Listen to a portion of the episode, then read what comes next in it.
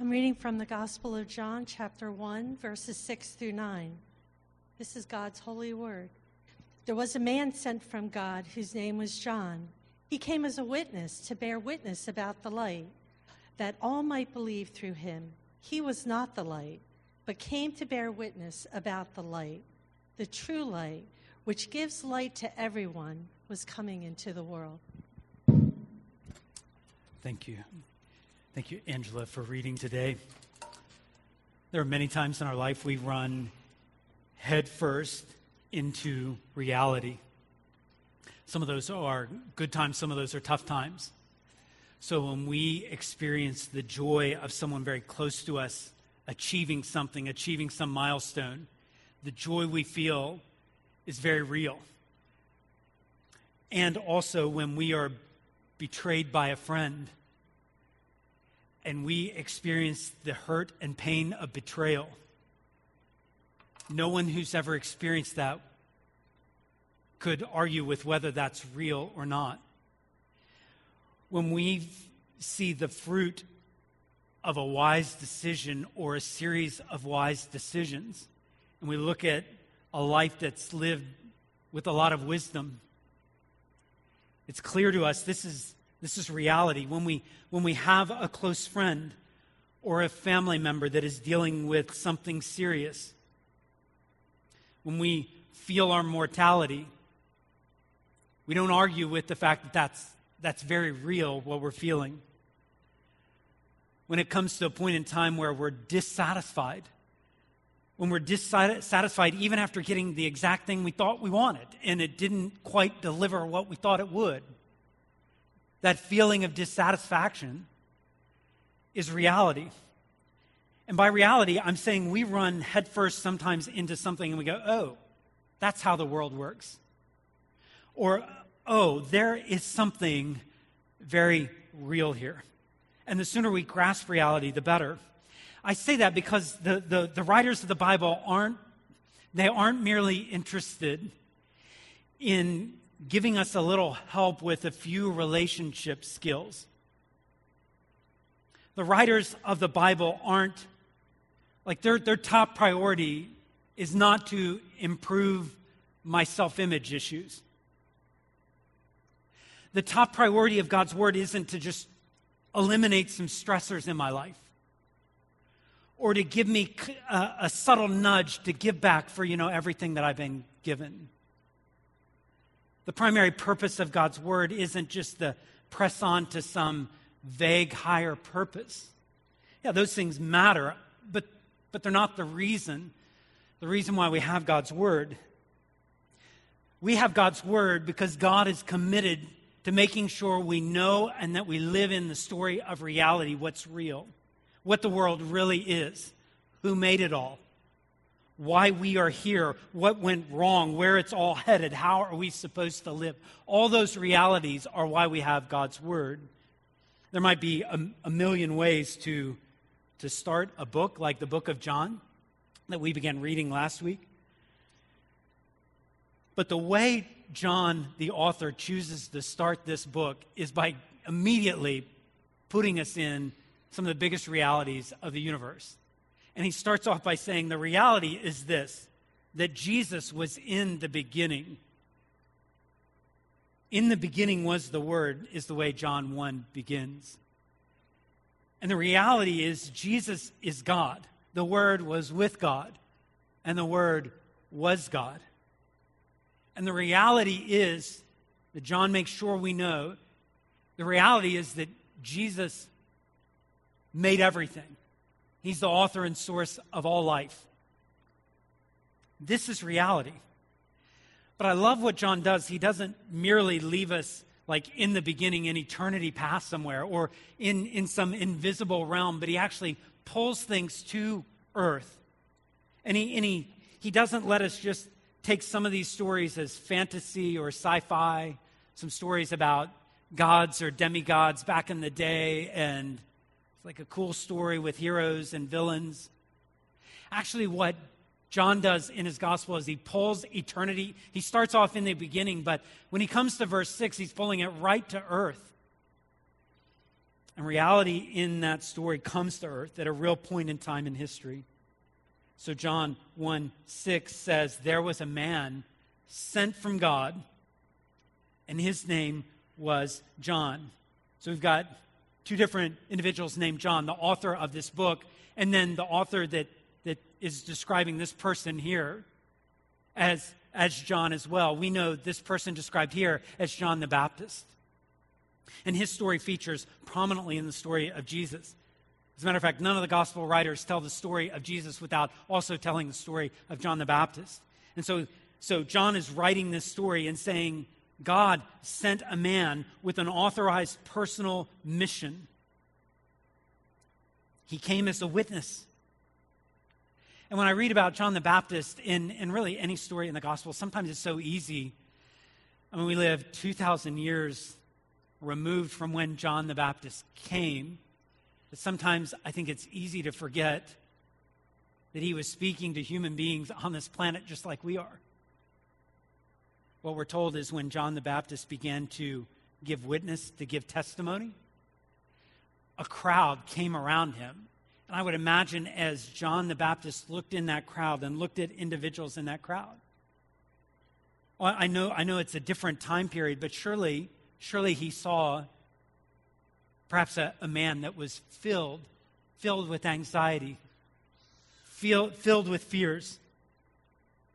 Maybe he looked out and saw another individual that's way, way overcommitted. Maybe he looked at another person and saw someone who was taken advantage of. Maybe as he looked at the crowd that, that he talked to, maybe John the Baptist saw a lady, and maybe that lady was cynical as to whether, whether God really is all that good because of all that she's been through. Surely, if John drew a crowd, surely in that crowd there would be someone, someone who had a past they regret and really little opportunity to change much of that past. So every day they're waking up going, I wish I hadn't, I wish I didn't, but what happens now? Surely, as he looked out at a crowd, as he bore witness to who Jesus was, surely he looked at people dealing with loss, maybe, maybe the deepest loss. And, and maybe he, he, he was talking to someone who was dealing with health issues or caring for someone who had deep health issues. And maybe he was talking to someone who is pursuing a dream and said, If I can just get that, then, then everything will be okay. And maybe he's talking to a lady that's living a double life. Oh, er, she can surely talk about God, but there's this also dark side of her life that she wouldn't want anybody to know. When John bears witness to the light, he's talking to people, he's talking to individuals, much like a group here assembled. And God has sent John, according to John 1 7, to be a witness to the light. Do you see that in verse 7? He came as a witness to bear witness about the light. We start the book of John in the beginning, but, but it all culminates here. All of what God has been doing from the beginning is now, is now coming to fruition, and it's getting really, really focused into action at a place in Israel. And God loves people so much that He sends a person, and He sends John the Baptist who is bearing witness, He's giving testimony that there is a light coming into the world. And so this is what this is what I wonder went through John's mind as he is bearing witness saying there's someone coming. There's someone coming that's greater than I am. As he looks at that person that's filled with anxiety, as he looks at that person that's filled with fears, does he know that the one coming who is the light will be the one that can help that person in their fears, the light who meets us in our anxieties. And our fear doesn't have to consume us or be the defining story of our life. He's talking about the light, the light who will prove to be good all the time, even when those closest to us disappoint. He'll be the light. Even though it looks darkness, dark now, even though our life is filled with a desperate situation now, he'll be the light. He's the light who can shoulder the weight of all of our hopes and dreams and ambitions for eternity. And John says, the light is coming into the world. He's the light who can deal with regrets and sins of hypocrisy and sins of rebellion.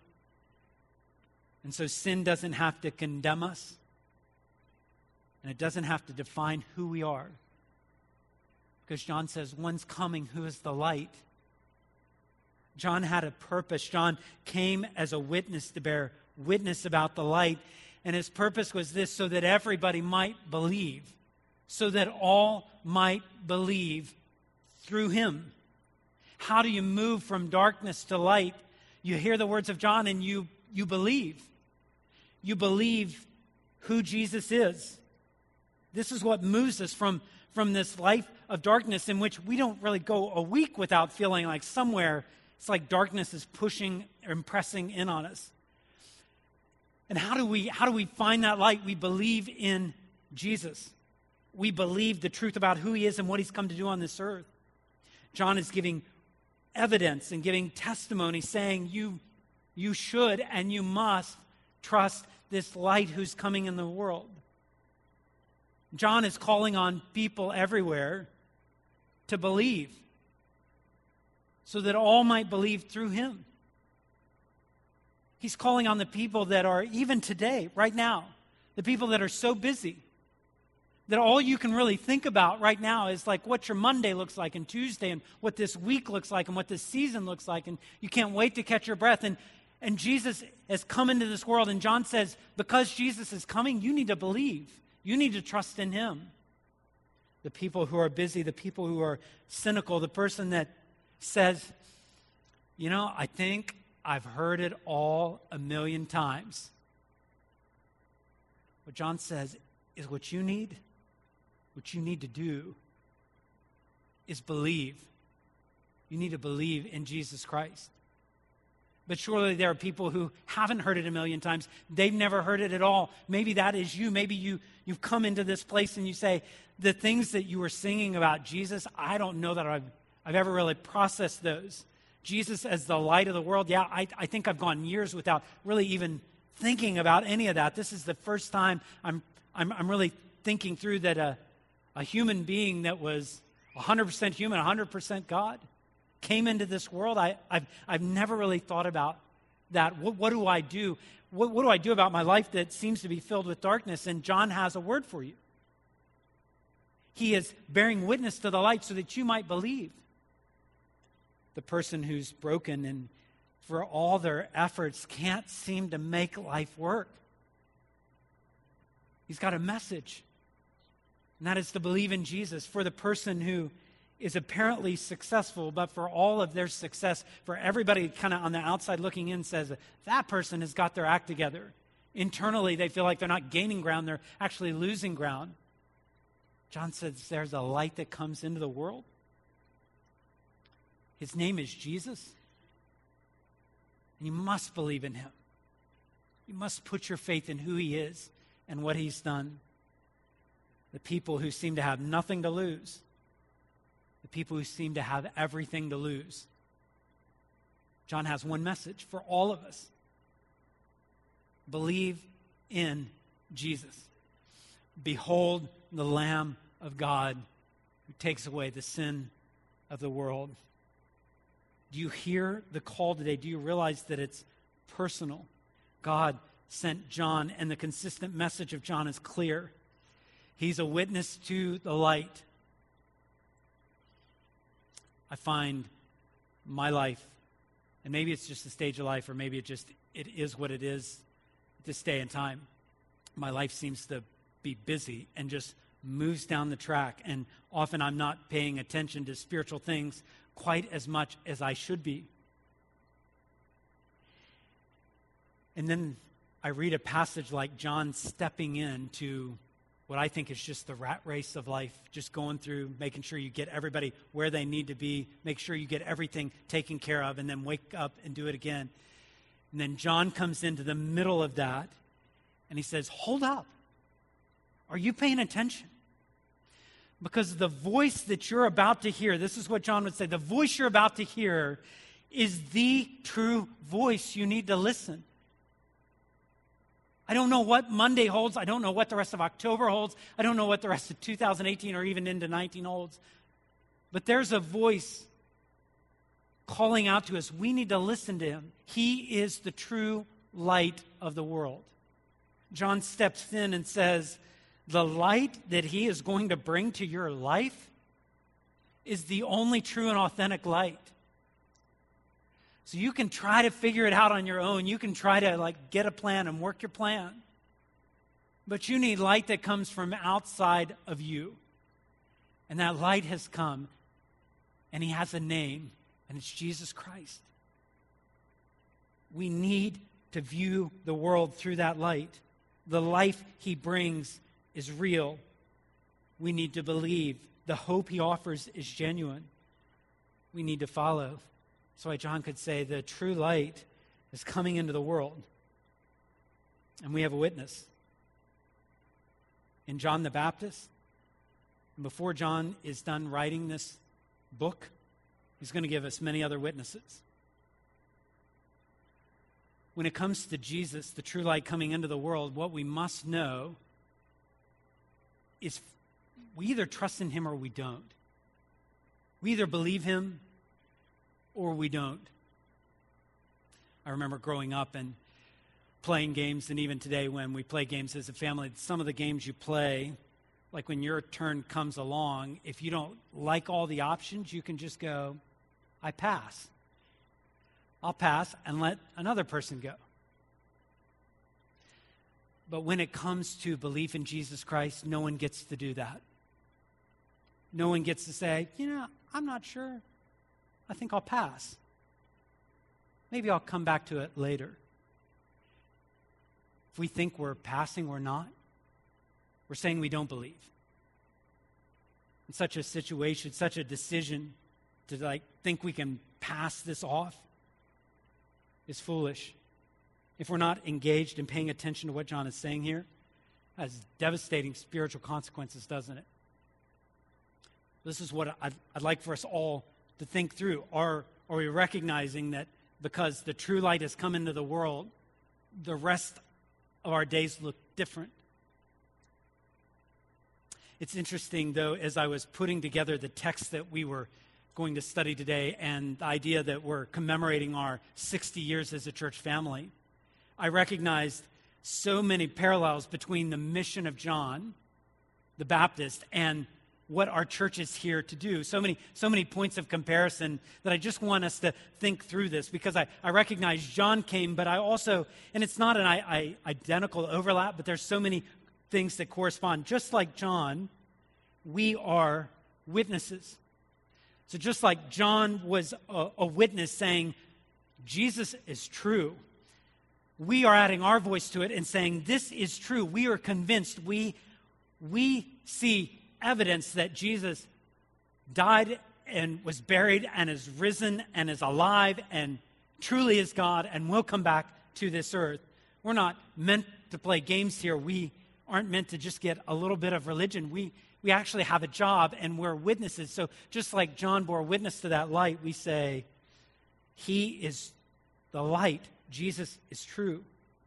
And whether you came to faith as a a child or whether you came to faith as a student or as an adult, you're adding your voice to that of John the Baptist and Christians that have gone before, and you say, I believe that what John said about Jesus is true. We're witnesses. Our church is a witness. And I would also say, just like John, we are not the light. So that's what it says in Scripture. He wasn't the light, but he bore witness to the light. We aren't the light. We're not the source and the author of all light. Yeah, we're, we're light reflectors, but we're not the origin. It gives us perspective. We're not overestimating our role. The other day, when uh, on Friday, one of my daughters and I were going to breakfast, and as we were going to breakfast, we kind of turned the corner, and it was one of those places where it was just the right angle where the sun was crazy, crazy bright and like you get like barely even able to see. And that is such a picture because I, I thought of this like no one is going to say, well, a flashlight is kind of like the sun in all of its power and glory. So while we may be the flashlights, we know, we know we are not the light. Take any individual Christian. Take a group of Christians like our gathering here, and we have light to shine. But it isn't ours. We aren't the light. We aren't inviting everyone to come to Ogletown where we have expert insight on everything. That's not us. But we do know the true light. We do know he's come into the world. We believe that the only way to really understand life and really be prepared for death is to have the light that Jesus gives. Our church isn't the light, but we bear witness to the light. And just like John, we give our testimony because we want everyone to believe. We want everyone to believe. That's why we witness. That's why we evangelize. That's why we try to persuade and we urge and we clarify and we explain and we hope and we pray and we love because we want people to believe in Jesus Christ. If someone is unimpressed with my sports teams, that's quite all right. If someone's unimpressed with my parenting strategies, that's quite fine. If someone doesn't care for uh, a, a decision that that I make or you make, that, that's fine. We can agree to disagree. But, but when it comes to the one who is the true light of the world, this is different. There is only one way, and there is only one truth, and there is only one life. And we want people to believe that, so much so that our attitude is never, well, we just, we just tell people the truth and they can take it or leave it. That wasn't the attitude of Jesus. That wasn't the attitude of John the Baptist. That's not our attitude what we recognize. The heart of Jesus runs deep, and ours does too. And because I want everyone to believe, it means that I want every single person in this room to believe. It means that it's heartbreaking to know that week after week, there are people that don't yet know Jesus Christ and the light he brings. And yet they may walk out the door and so today, I just want to encourage you. I want to urge you to respond to the light of the world. I want to urge you to believe that Jesus is the Christ, the Son of the living God, who went to the cross for sins and for sinners like us and paid for our sins. I want to urge you to believe that he rose from the dead, he's alive, and he can bring light into your darkness.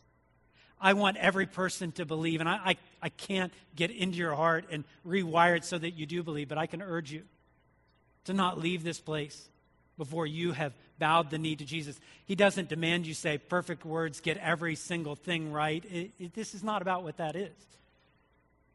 It's about will you say, I believe this is true.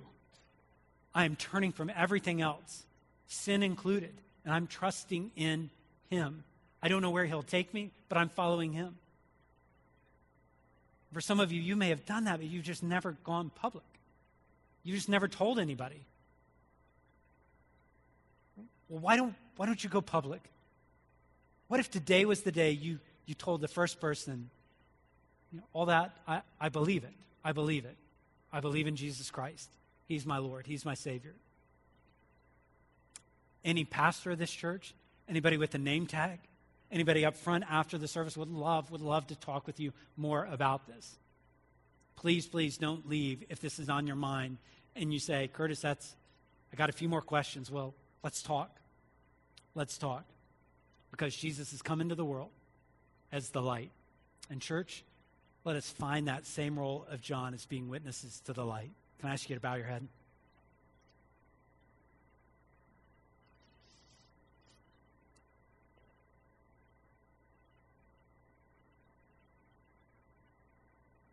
In a moment, we're going to sing a, a hymn that's a prayer that asks the Lord to be our vision, like the one we see everything through. But for now, can I can I ask you to take a moment and talk to the light of the world, Jesus Christ, and to pray to him? And I'll lead us in just a moment.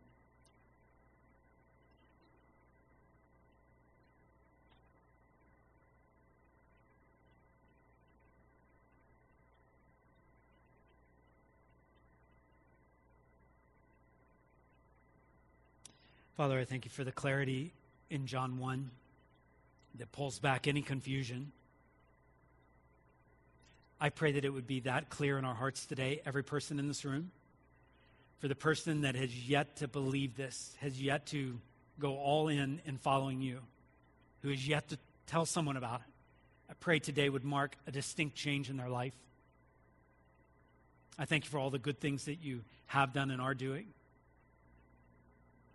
Father, I, I do pray that our lives would look different because we recognize Jesus is the light of the world, the true light that's come in to this world. And I pray that our church would be witnesses, that our church would point people to the light, and our church would, would have a deep heartbeat that everyone might believe. We ask these things not so that Ogletown's name would be great, but we have a deep desire that your name be great. Should our church be around 60 more years or, or longer? We pray that the testimony of this church will be we gave glory to the name of Jesus Christ. So we pray it all in his name. Amen.